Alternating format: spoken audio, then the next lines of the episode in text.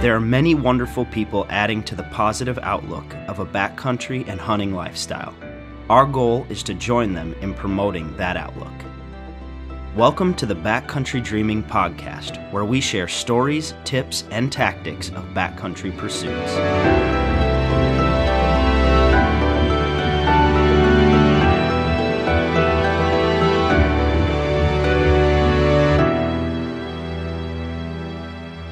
Welcome back to the Backcountry Dreaming Podcast, everyone. Brian here with you today, and Jeff Snyder once again.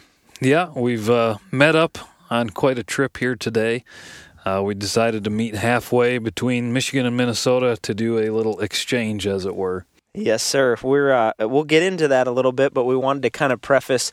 Uh, just for any of you who don't know, you hear Joe and I a lot on the podcast, and uh, we're recording you know, most often. But Jeff, although a guest on the podcast, is not a guest to Contact Outdoors. It's actually Jeff Snyder and I who started this deal and continue to brainstorm back and forth about continuing to move forward. So, um, wanted to give everyone an opportunity to hear a little more from him. We're going to hopefully have Jeff on on a more consistent basis, but we do find ourselves in an, in, I guess, a a transaction. Yeah, is what you could call it today. Uh, right. Jeff. Well, this I, is this is a plan that's been long in the making. It is. It is. Jeff. Jeff and I. For any of you who follow me on social media or have seen some some pictures on Contact Outdoors, you know that I've got a black lab named Gage, and some years ago, Jeff also picked up a female lab, Ember.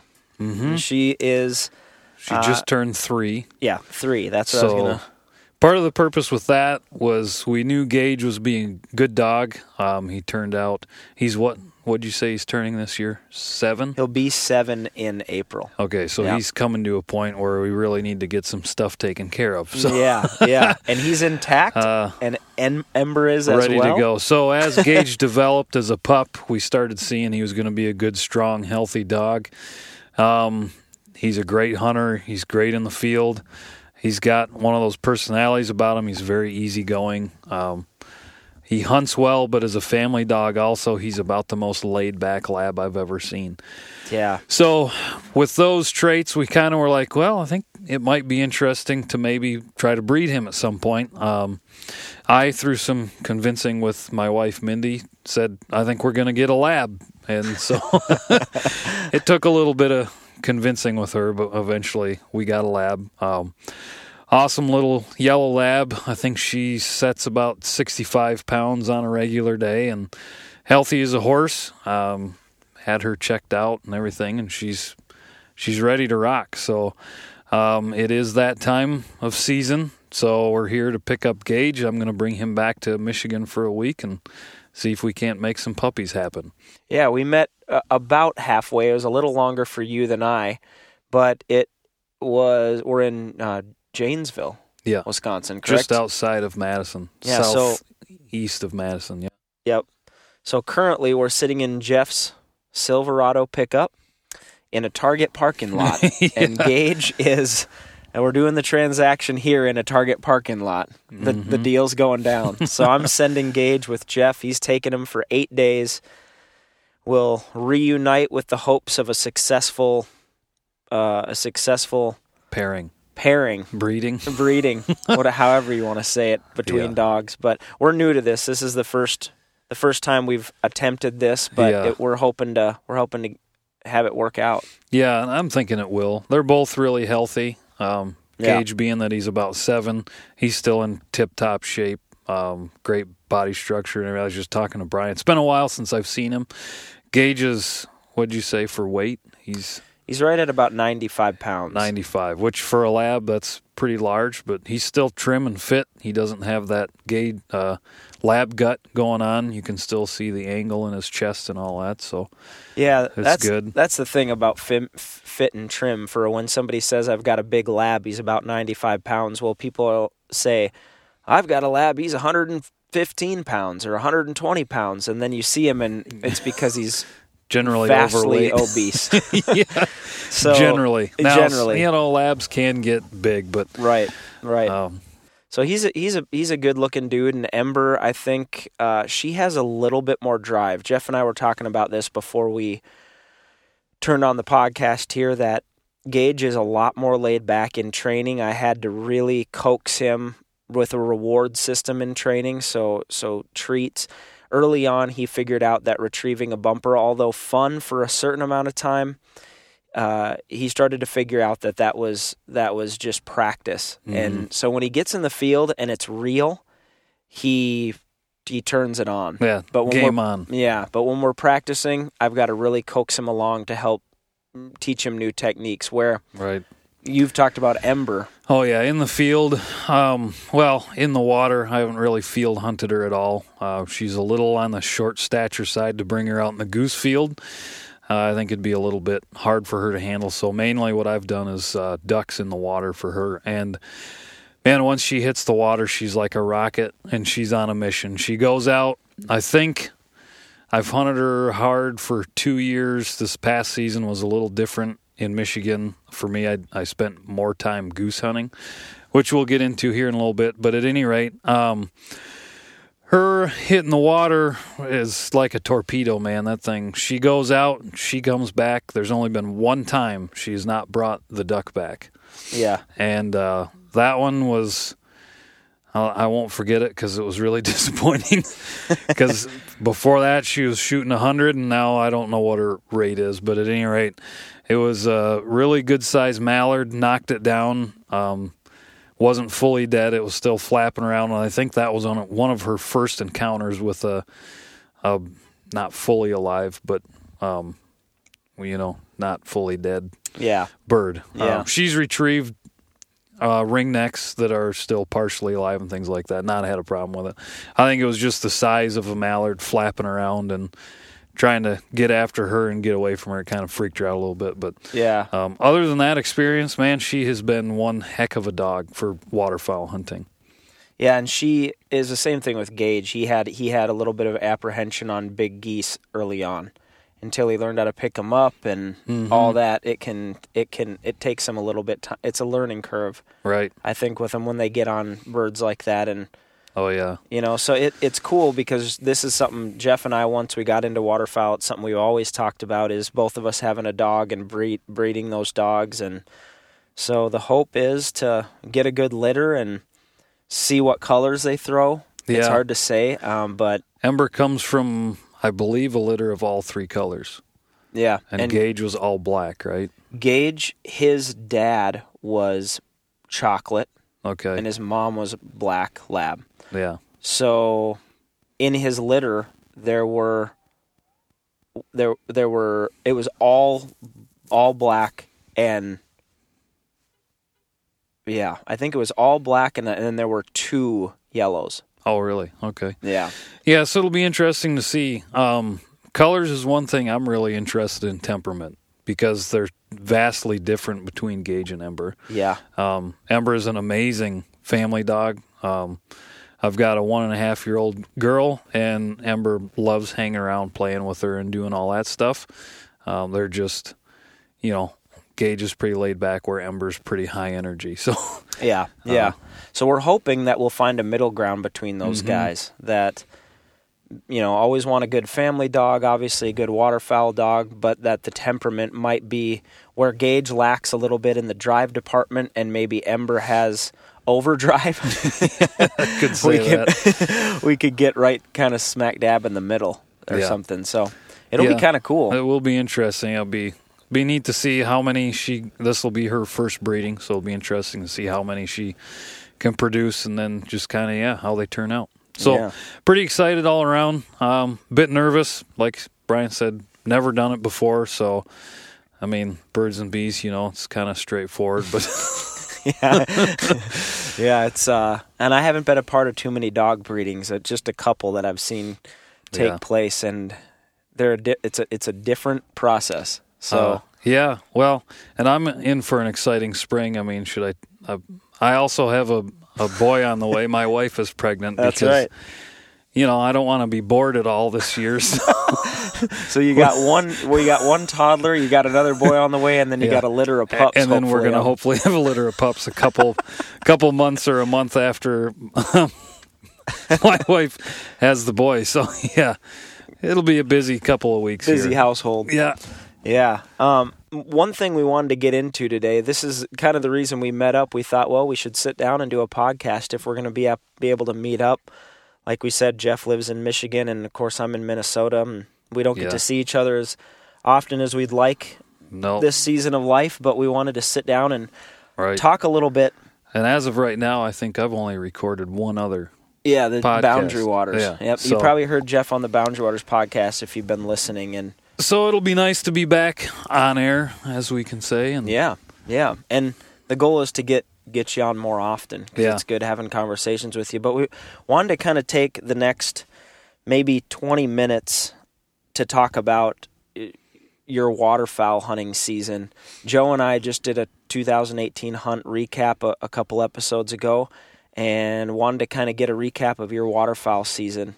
And Yeah. because you you kind of you know you've talked early on when we started this you talked to me often and to other people that we came into contact with that your your kind of obsession into it found its home with waterfowl. yeah, it definitely molded its way that way. Yeah, yeah. Um, like if you've heard the boundary, I won't get too deep into it, but uh, started off younger, being outdoors all the time. But then um, when I moved to Kentucky and met you, Brian, that's kind of when I really got into the stride of hunting for uh, whitetail. And through that, met another buddy who got me kind of introduced into waterfowl. Uh, so the three of us would go out time after time and not really do anything but hang out. We shot a few birds here and there, but Right, right. but anyway, when we moved to Minnesota, uh, Brian, the year before I, that's when I really got into the stride of just passionate about waterfowl. Still love deer hunting, still love chasing the whitetail. Um, been out on a couple of western hunts with Brian. Uh, my goal is, you know, to try at least get out and do a western hunt every other or every three years, you know, whatever I can. Like I said, I leave a pretty busy lifestyle. I try not to sit around too much. Yeah. Uh, but anyway, yeah. So my main pursuit is after the uh, fine feathered friends. We're gonna.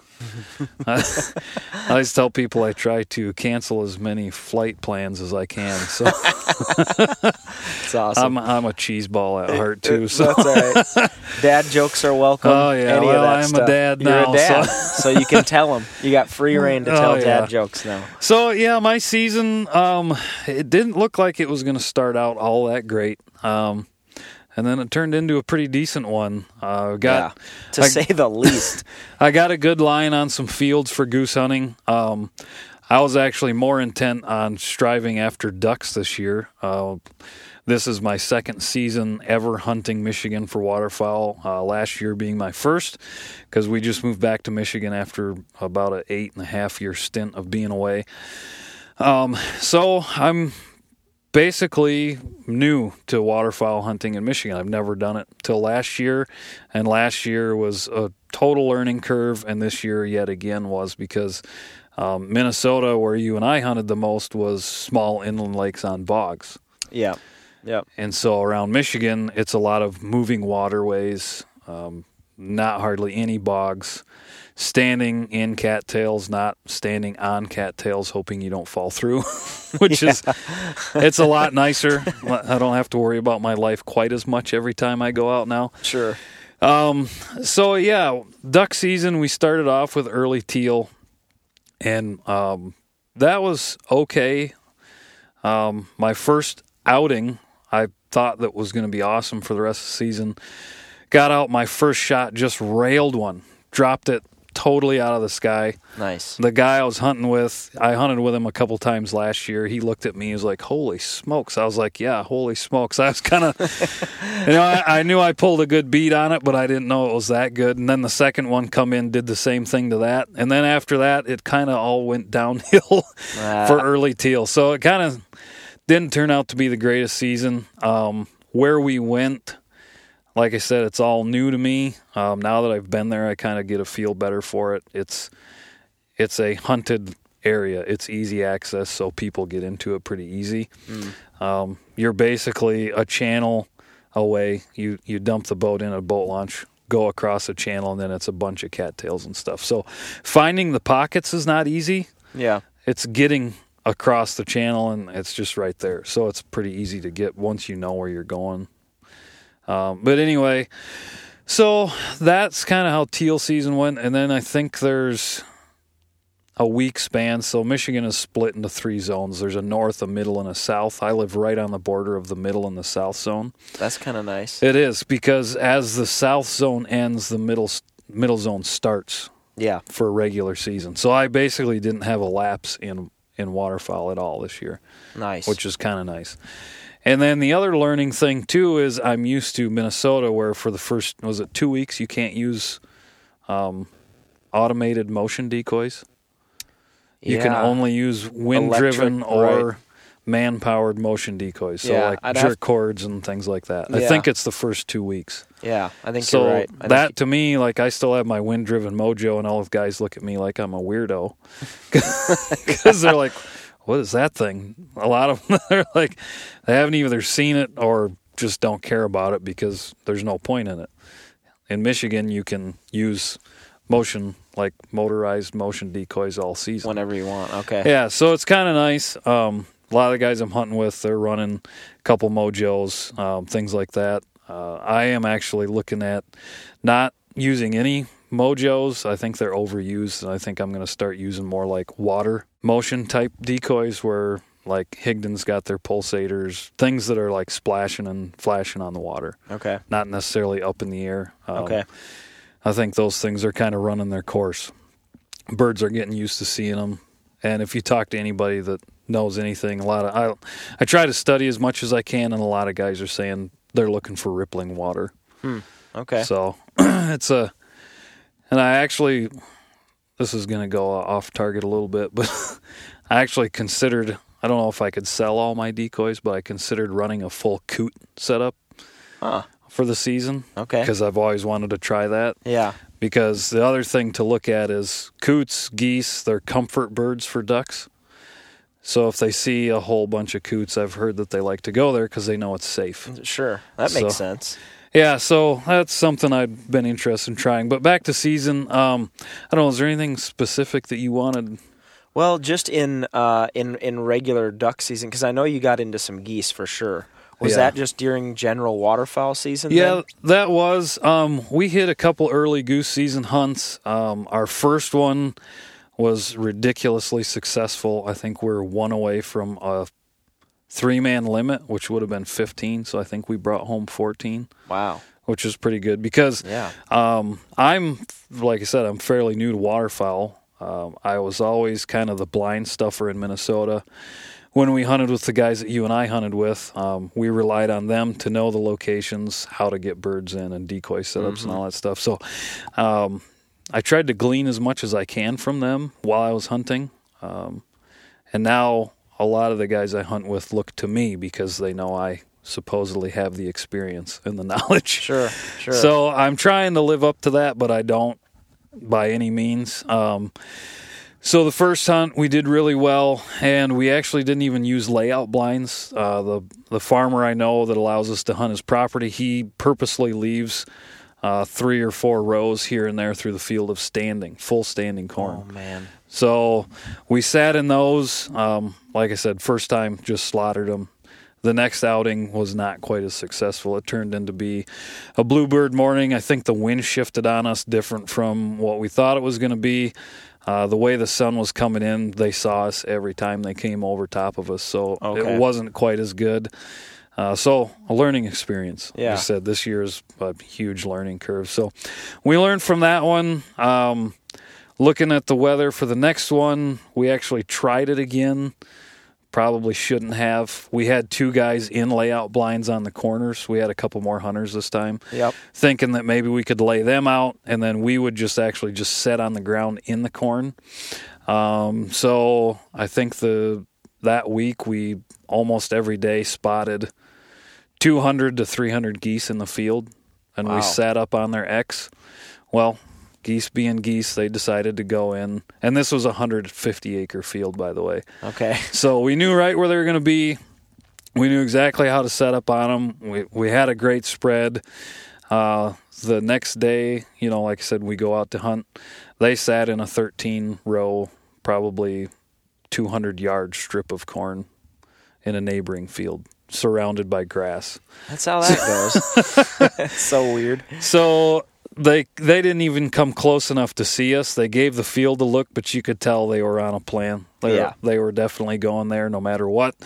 Uh, all the guys I hunted with were like, "What the heck's going on? Why are they going over there? What what's happening?" I said, "Hey, they're geese." And it's hunting. it's yeah. That's why it's called hunting, not killing, right. as an old wise Oh yeah. hunter that we know would say to us all the time. Yep. So I mean, that was that. That was a really disappointing morning because just the spread that we had and knowing they were going to be there, and then all of a sudden they just decided not to be. Yeah. Yeah. Um, um, so yeah, so that was early season. I think we got out one or two more times, but anyway, um, regular season came about. We went out duck hunting a few times. I unfortunately was not able to bring Ember along with me a whole lot because the guys I hunt with for ducks they like to stand in water. Okay. So I don't have a stand for Ember yet. Um, it's my goal for this fall, hopefully to get one. Get, yeah. yeah. Awesome. Yeah, that that uh, you definitely had eh, for geese anyway had a had a extremely successful season, and for ducks too. Joe Mhm. Joe had some luck this year. Like I said, I didn't get out as much just with other because of other things I had going on, but um, it was really cool for me to see.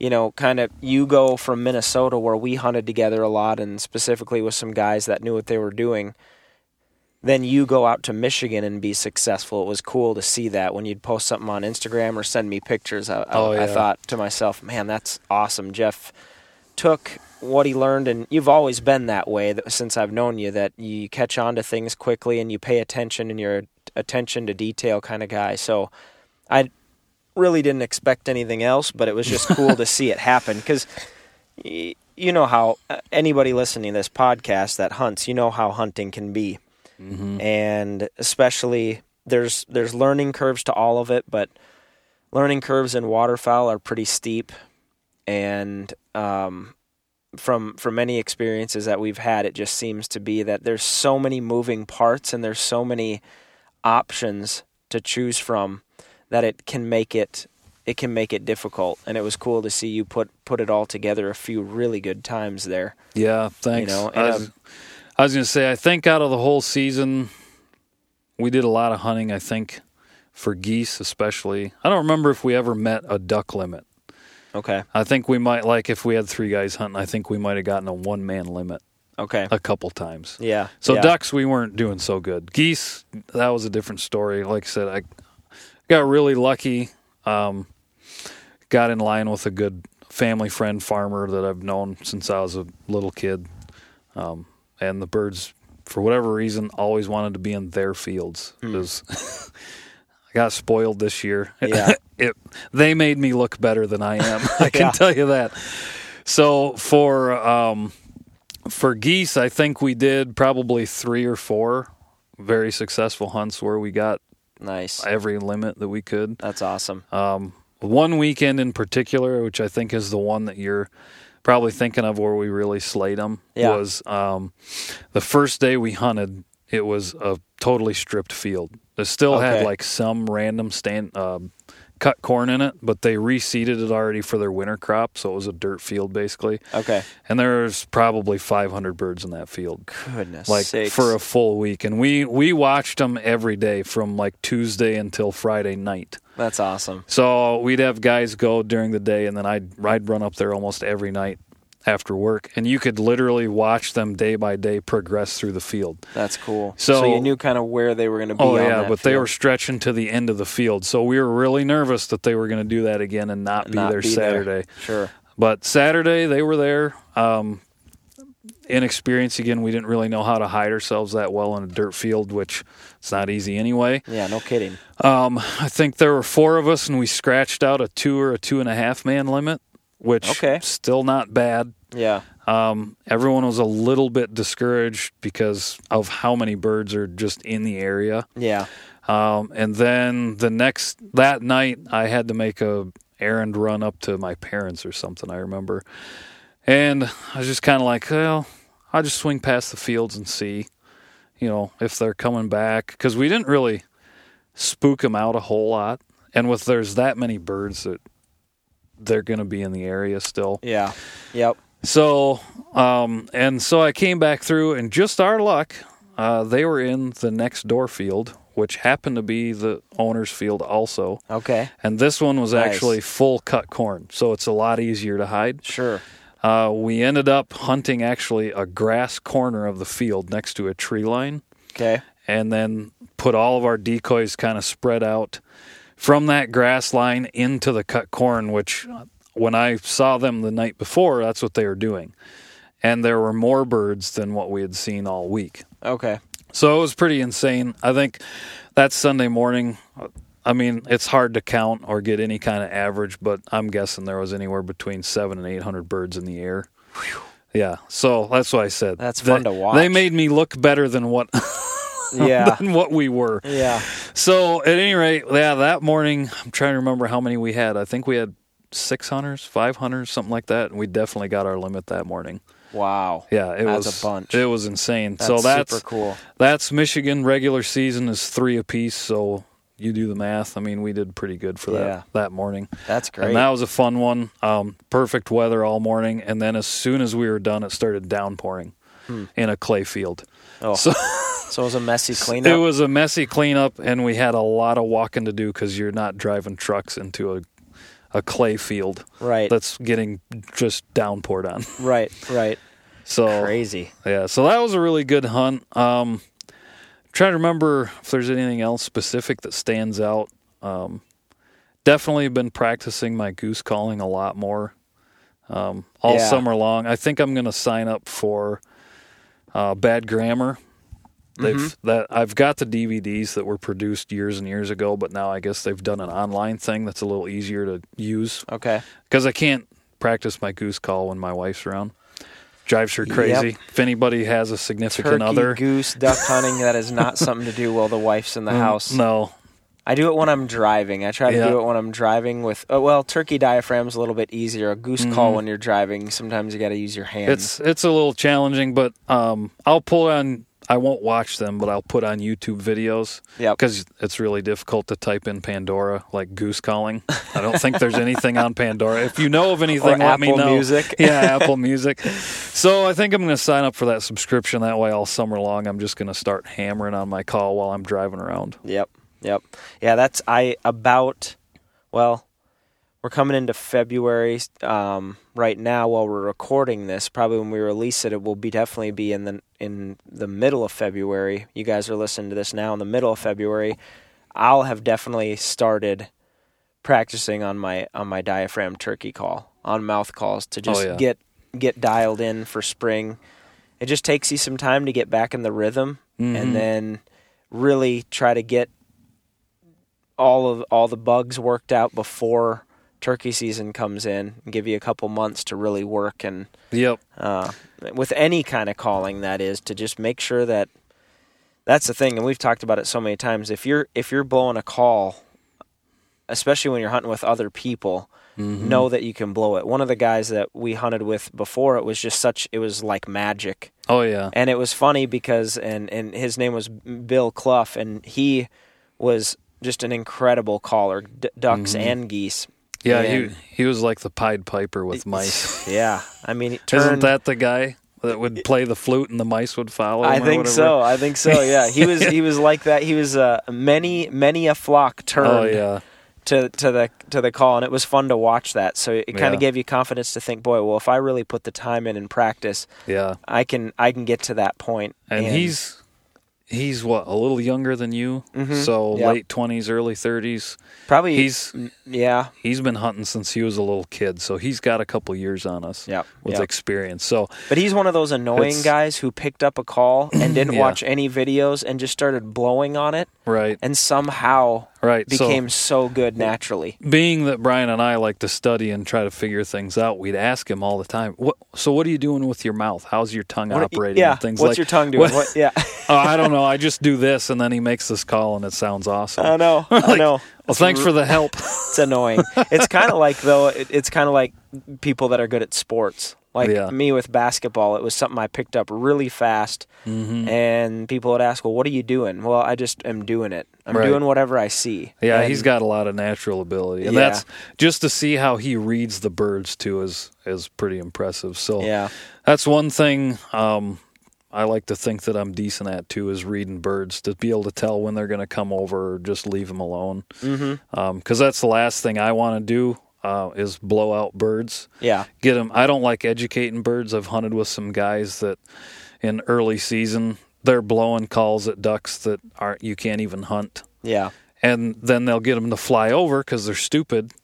Well, now they're not. You've educated them because Mm-hmm. they hear your call, they come over top of you, they, they see you, and now you've educated that bird. Yeah. Yeah. And And that's, in every kind of hunting. There's so many. What's so cool about hunting to me is there's so many details behind the scenes and in the off season that mm-hmm. you are that you're working on. But then when season comes in, you continue to work on them. right, You know, like I, I would say when you when you talk about reading birds, probably the most familiar animal for me in reading body language and and tendencies are whitetails yeah, for me because that, that's the one I've definitely spent the most time with. And you Right. you learn that, but behind the scenes on the off season is shooting your bow, weighing your arrows, testing broadheads, to, you know, Mm-hmm. Right. all the things that go along with hunting. And that, to me, that's one of the cool things is that really. I need to do a better job of probably focusing on other things at times, yeah. but for the most part during the day, I'm thinking about hunting oh yeah, or For or sure. backcountry something. experiences. Yeah. Yeah, and so it makes it it makes it a, a great hobby to have and so much to learn. That's the other Mm-hmm. cool thing about it is we're never going to learn all of No. any of any No. of this about any species or anything we're hunting. So Yeah. it's it's an endless book of knowledge, right, you know, and some of it can only be gained in the field. That's Oh, the cool thing. for sure. You know, somebody can tell you something, but then when you experience it, you usually Mm-hmm. Yeah. don't forget it. Right. That, that's for sure. And one thing, like with calling, reading animals, whatever you're pursuing, um, hiking, the one of the big things too is, and I think there's a lot of people out there. I'm not telling saying that anybody's not doing this or anything, but is studying, doing justice for whatever you're pursuing, whether it be a certain animal or just hiking in the backcountry. Um, learn your I don't want to say trade, but learn what you're trying to experience so you can enjoy it more and then you'll understand and have a better respect for what you're pursuing. Yeah. And that way, um, basically looking forward to the future for generations to come, you'll be a, a prime example. Yeah. Pay attention to the small details. Um, yeah. That's something I'm working through right now. Uh huh. Trying to not just look at the overarching theme of what I'm doing or what hunting is to me, but Right. Focusing in on the details and those details create uh, kind of a fullness in the, in the experience, I feel like. So it's Mm-hmm. Yeah. kind of cool. because I, I kind of look at it threefold. You owe it to the animal that you're pursuing, the respect that they deserve to study up, to practice on your call, to practice on using your weapon, whatever it be a shotgun, bow, rifle, Yep. you know, what Yep. have you. Um, and then you owe it to the upcoming generations. Yeah. And Yeah. so, I mean, I don't want to get philosophical I or know it for anything. yourself. yeah. To not be to not always be disappointed because you're not progressing in your Yeah. craft. Yeah. So, um, and that's why I this summer will really hunker down and start working on my goose call because that's how I look at it. It's not something that I can just, oh yeah, I I, I practiced for two weeks before season started and I think I'm okay. Right. Right. No, I, I need to study not only how to blow it, but why. Yep. I think that's the big thing is like why and when. Because duck calling, I've hunted with some guys that don't even own duck calls. Mm-hmm. And they say it's mm-hmm. all about your decoy spread, which I can't disagree with. or being where they are. Right. Yeah. Especially in certain times of the season. You Mm-hmm. know, when when birds really start migrating, it's kind of nice to be able to get their attention at times. But uh, with a call, but even even at that, being where they want to be Right. and and fooling them with with the presentation I think is a is a big deal from all the really good waterfowl guys I've talked to that's that's a, a big deal you Yep. know so Yeah, and that's the other thing with putting your time in. You don't get mad at the birds when they don't show up yeah because probably it's your fault. yeah and they're just and they're trying to live too Right. these animals are trying to live and they're really good at living Oh yeah, you know they put up with a lot more hardship than we do as Mm-hmm. people so they're good at it so that's yeah, uh, that's a, an aspect of it to me that's cool yeah. I've gotten to the point now in my hunting career, and not everybody's here, but in, in my in my hunting time of when when a deer comes within bow range and then somehow gets out of bow range without me getting a shot shot opportunity, I almost applaud. yeah, right. If it's a doe, if it's a ten point, hundred and seventy inch monster, then I'm just Cry. downright mad. Right. But You better get your hanky out. Yeah, that's right. Yeah. So- So, and and kind of in that same vein, I did go out. I didn't get out bow hunting this year, unfortunately. Another year snuck by without me able to chase whitetail with my bow. I did get out for rifle season. Um, I had them tracked down right exactly where they were going to hike through, and then I it had to have been a week before season. They totally changed their pathways. So I had a heavy, heavy trail coming right in front of my stand, and then all of a sudden, not. Yeah. So whitetail season was very disappointing for me for rifle season. Well, I didn't even see a deer. yeah. That was the and worst that's part. tough. You can only do so much. Oh yeah, you know, you can I- only concentrate on. it's hard so to invest into that kind of stuff when you're just so hardcore after waterfowl. Yeah. And like I said, I don't I don't want to do a disservice to whitetail by not studying them out enough before season. Yeah. Then then sometimes you just get lucky, like I did this year. Right. My one and only sit produced a nice buck, and Yeah, it's all she wrote for me. sometimes it happens. Sometimes, yeah, be the most frustrating, and seem to be the easiest and most frustrating thing at times. You know, it just Oh yeah. it's really interesting how how it works like that. But yeah, I suppose we're running up. We just wanted to we're running up on time here. We just wanted to talk at you guys a little bit, Jeff and I, and and uh, definitely have both of us sitting here, and especially kind of Jeff sharing a little bit more, just because it, it's a little bit. It's a few few and far between that he gets the opportunity to be on as of right now, but I got to start heading back towards Minnesota. I've got Yeah. about four and a half hours. You've got about five and a half. Five, five and a half. Five and a half. Well, it all depends on what Chicago wants to do to me. Oh, That's yeah, the worst could part about this trip. Yeah. so, So I'm gonna grab Gage. yeah, I'll I'll bring him over here. We'll throw him in the back of the truck with all of his his overnight satchel yeah, right. That and- sounds good. and send him with you. Um, yeah. So on an end note too, and I don't know if you've done this in the other podcasts that maybe haven't aired yet or whatever, but to end out, and I know we've talked about it in the past. Um, checking out our website, but also wanting to hear your stories. Um, You've heard, I guess, the three of ours how the season has gone now. Joe, Brian, and myself. Um, what's happening in your neck of the woods? You know, how how did your season turn out? Was it something awesome? Was it something like I learned this year? Was it something that you've learned over the course of the season? Um, and then I don't know, because even just an update or pictures, you know, maybe you were like Brian and you were able to get lucky and shoot a nice buck that you're really proud of, or if you shot a doe and you're really proud of, you know, what whatever your trophy is. I mean, that, the the the definition of a trophy animal, I believe, is up to each individual. I don't think Absolutely. you know, Yep. I, um, yeah, there's Boone and Crockett and things like that, and those are trophy class things. But someone I once heard talking about, um, and I I believe this that every animal to me is a trophy because I bring that home and it provides food for my family. Exactly. Yep. Yep. Yeah, and to, to echo what Jeff's saying, we have a, a page on our website specifically created for that, for you to share your stories with us. We'd love to hear them.